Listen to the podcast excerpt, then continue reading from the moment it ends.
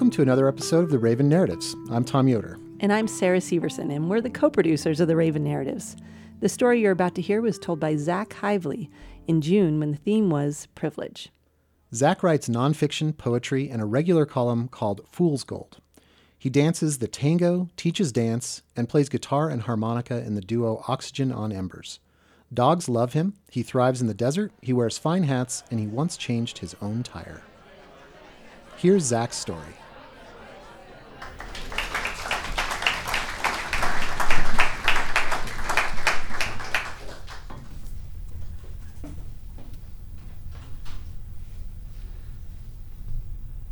We were riding down the longest, straightest, flattest, most boring stretch of highway in America, south from Holbrook, Arizona, when some of you know the road. when the woman driving the car, I don't really know how it happened, but she lost control. She went off one side, and after some overcorrections, the car ended up rolling, and the windshield just crinkled like tinfoil. And dust poured in that gap at the top of the car, which was now the bottom of the car. And I, as calm as anything in the passenger seat, just went, huh, this is how I die.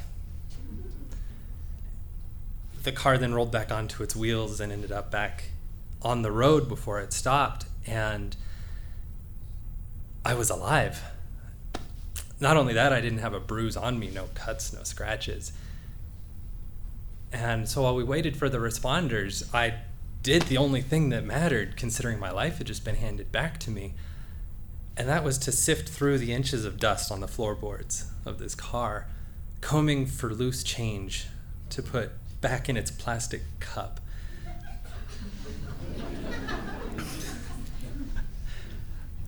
About four years after that, I uh, I was in another car accident that by rights could have killed me, and and I again walked away untouched.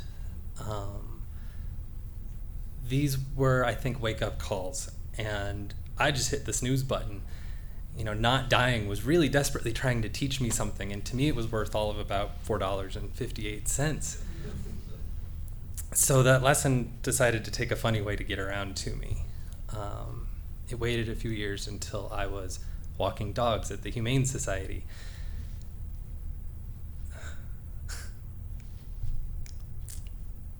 you know, I was at a time in my life where I really needed to get out and and interact with people and just be be out and about and I decided dogs were so much easier than human beings. So so that's why I walk dogs and I found out very quickly that dogs are like other people's kids I want them to be loved and fed and housed. I just really don't want them to come home with me. so I was able to walk dogs for a few months without any sort of temptation. And then I met Wally. You know, and I wish I could say it was love at first sight that the skies parted and the angels sang. And it was nothing like that. All I knew was that I was walking this really chill dog.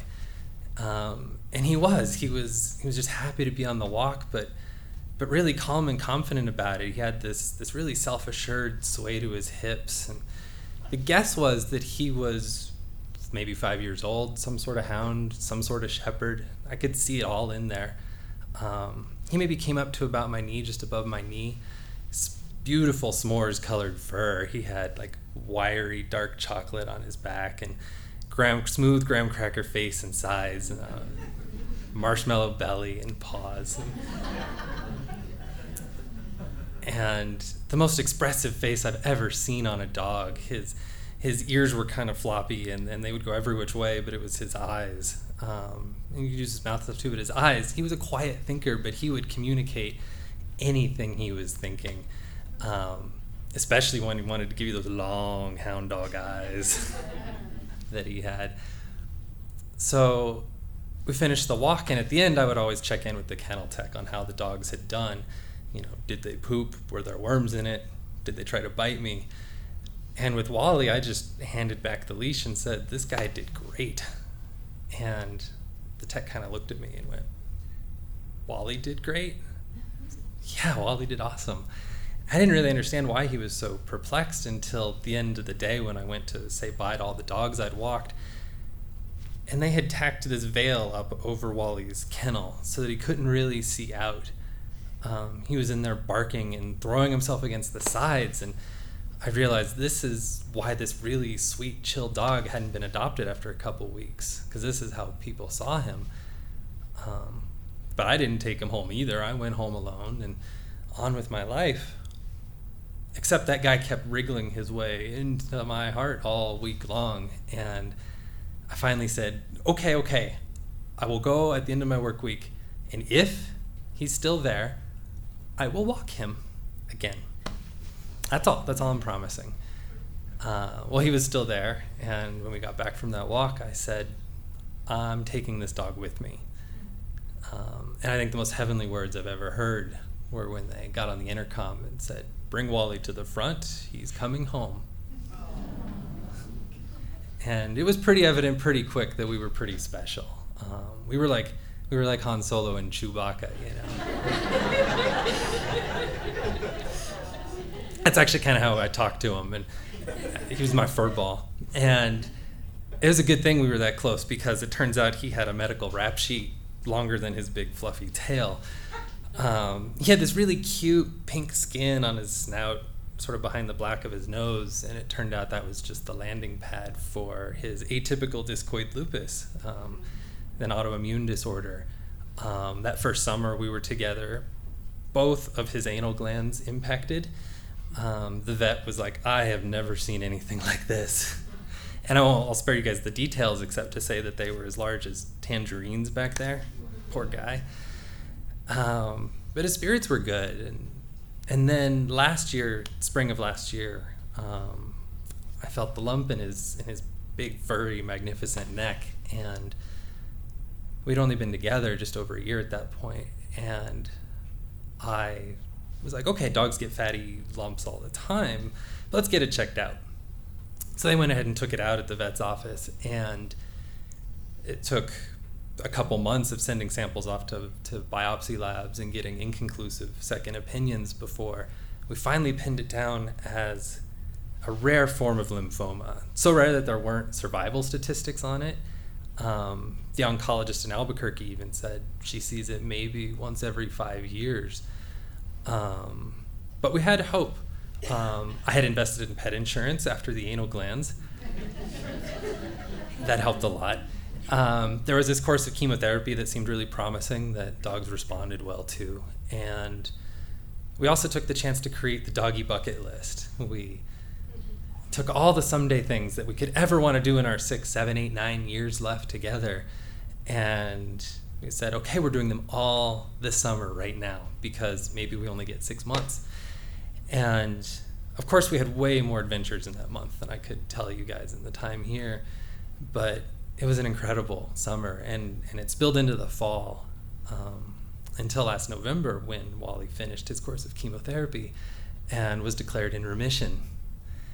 And we took another walk on the, the river trail that day, and you know, it really got to me. Wally's not dying impacted me much more than my own not dying ever did. I was like Jimmy Stewart in It's a Wonderful Life when he comes back and realizes he's alive again. I was yelling at everything I saw. You know, we're in remission, you old house across the river, and we're in remission, you old lamppost. I think I freaked some people out.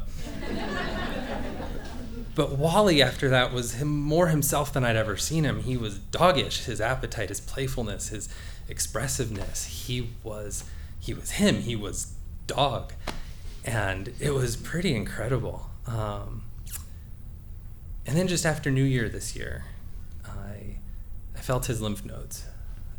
Um, they were swollen, and you know I thought, okay, it's winter, um, and I'm not feeling well. My lymph nodes swell up, so maybe that's all it was. Um, well, it's not all it was. After barely a month and a half, he was out of remission again, and he was still at the vet. I was home alone when I got that call, and I'm really glad that that's how it was because I fell apart. I I'm amazed I didn't punch a hole in the floor. I was screaming and swearing and throwing things, and my face took on shapes I didn't know existed. And it was primal, like I'd already lost them. Um, it hurt, the kind of hurt that you curl up against so that you don't have to feel anything. You just want to protect yourself. And the doggy bucket list shifted that day. It went from all the adventures we could have to to let's just be together. You know, I decided and told Wally that he was going to come with me everywhere he could. Everything short of certifying him as a bogus service animal. He was going to be with me. And the funny thing was that I assumed I would just be at home a lot more with him. And it kind of didn't work that way. Right about that same time, I started venturing out more, like humans were suddenly less frightening than they'd been when I went to the Humane Society. And I was I was dancing more than I ever had. I started teaching dance. I was making music, started a band. And you know, I think that's called making friends. And it was like Wally in his very expressive quiet way was telling me that bucket list wasn't for me, dude. That was for you. And so I listened to him and I kept going out and doing those things and taking him with me whenever I could. And of course I stayed at home with him some too. I would I would sit and write while he dozed and then when he'd woke up, when he'd wake up, I would get to listen to him again when he'd knock my notebook off my lap and say, "Let's go, let's do something." So we would. We'd go for a walk and and I listened to him the first time he said no to a walk when we walked out the front door and he just turned around and said, Nope. And I listened to him that same night when he let me know it was time to let him go.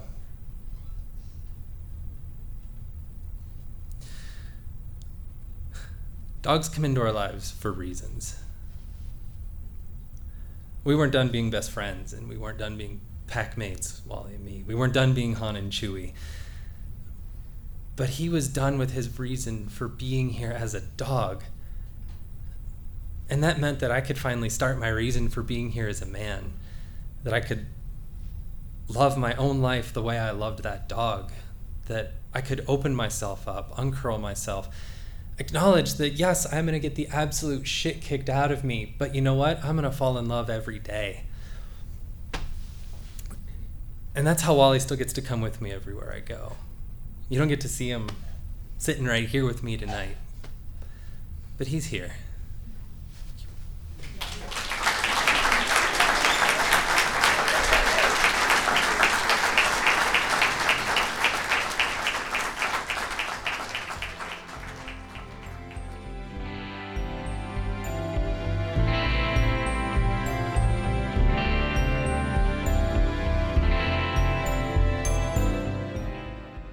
Thanks, Zach, for telling that story. To pitch your story for a future Raven Narratives event, fill out the contact form on our website at ravennarratives.org. Our next storytelling event will be September 7th and 8th at James Ranch, north of Durango, and at the Grand Imperial Hotel in Silverton, when the theme will be water. And we are also currently looking for storytellers for our upcoming events in October, when the theme will be belonging. And if you have not done so already, be sure to subscribe to the Raven Narratives podcast. You can do that on Apple Podcasts, on SoundCloud, or Stitcher. And be sure to share these stories with your friends and comment on things that you loved. Thanks to our photographer, McCarson Lee of Red Scarf Shots. Check out the portraits of our storytellers on the gallery page of the Raven Narratives website, and be sure to visit her website at redscarfshots.com. We also want to thank our nonprofit sponsor organization, Mancos Valley Resources. We couldn't do it without you. Our theme music was written, composed, and performed by Jahzzar, and you can find out more about his music on SoundCloud or at freemusicarchive.org.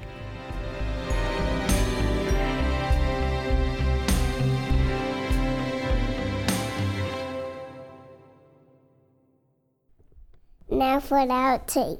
Ooh, yeah. Rockstar. I'm either having deja vu or we've already recorded this. We haven't recorded this yet. N- No, I don't think having so. total deja vu right now.